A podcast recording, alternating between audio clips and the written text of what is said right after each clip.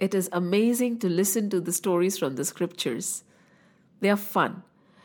This week, there are a lot of stories which I'm going to narrate on Ram Avatar. Yes, so for that, kindly visit Bhagavad for Children. It is www.bhagavadforchildren.in. You can look at the header or follow the notes for the link, and every day a new story on Ram Avatar is being posted. It is like a story marathon. So we'll start with Balkand, then go to Ayodhya Kand, then Aranya Kand, Kishkinda Kand, Sundar Kand, Lanka Kand, and Uttara Kand.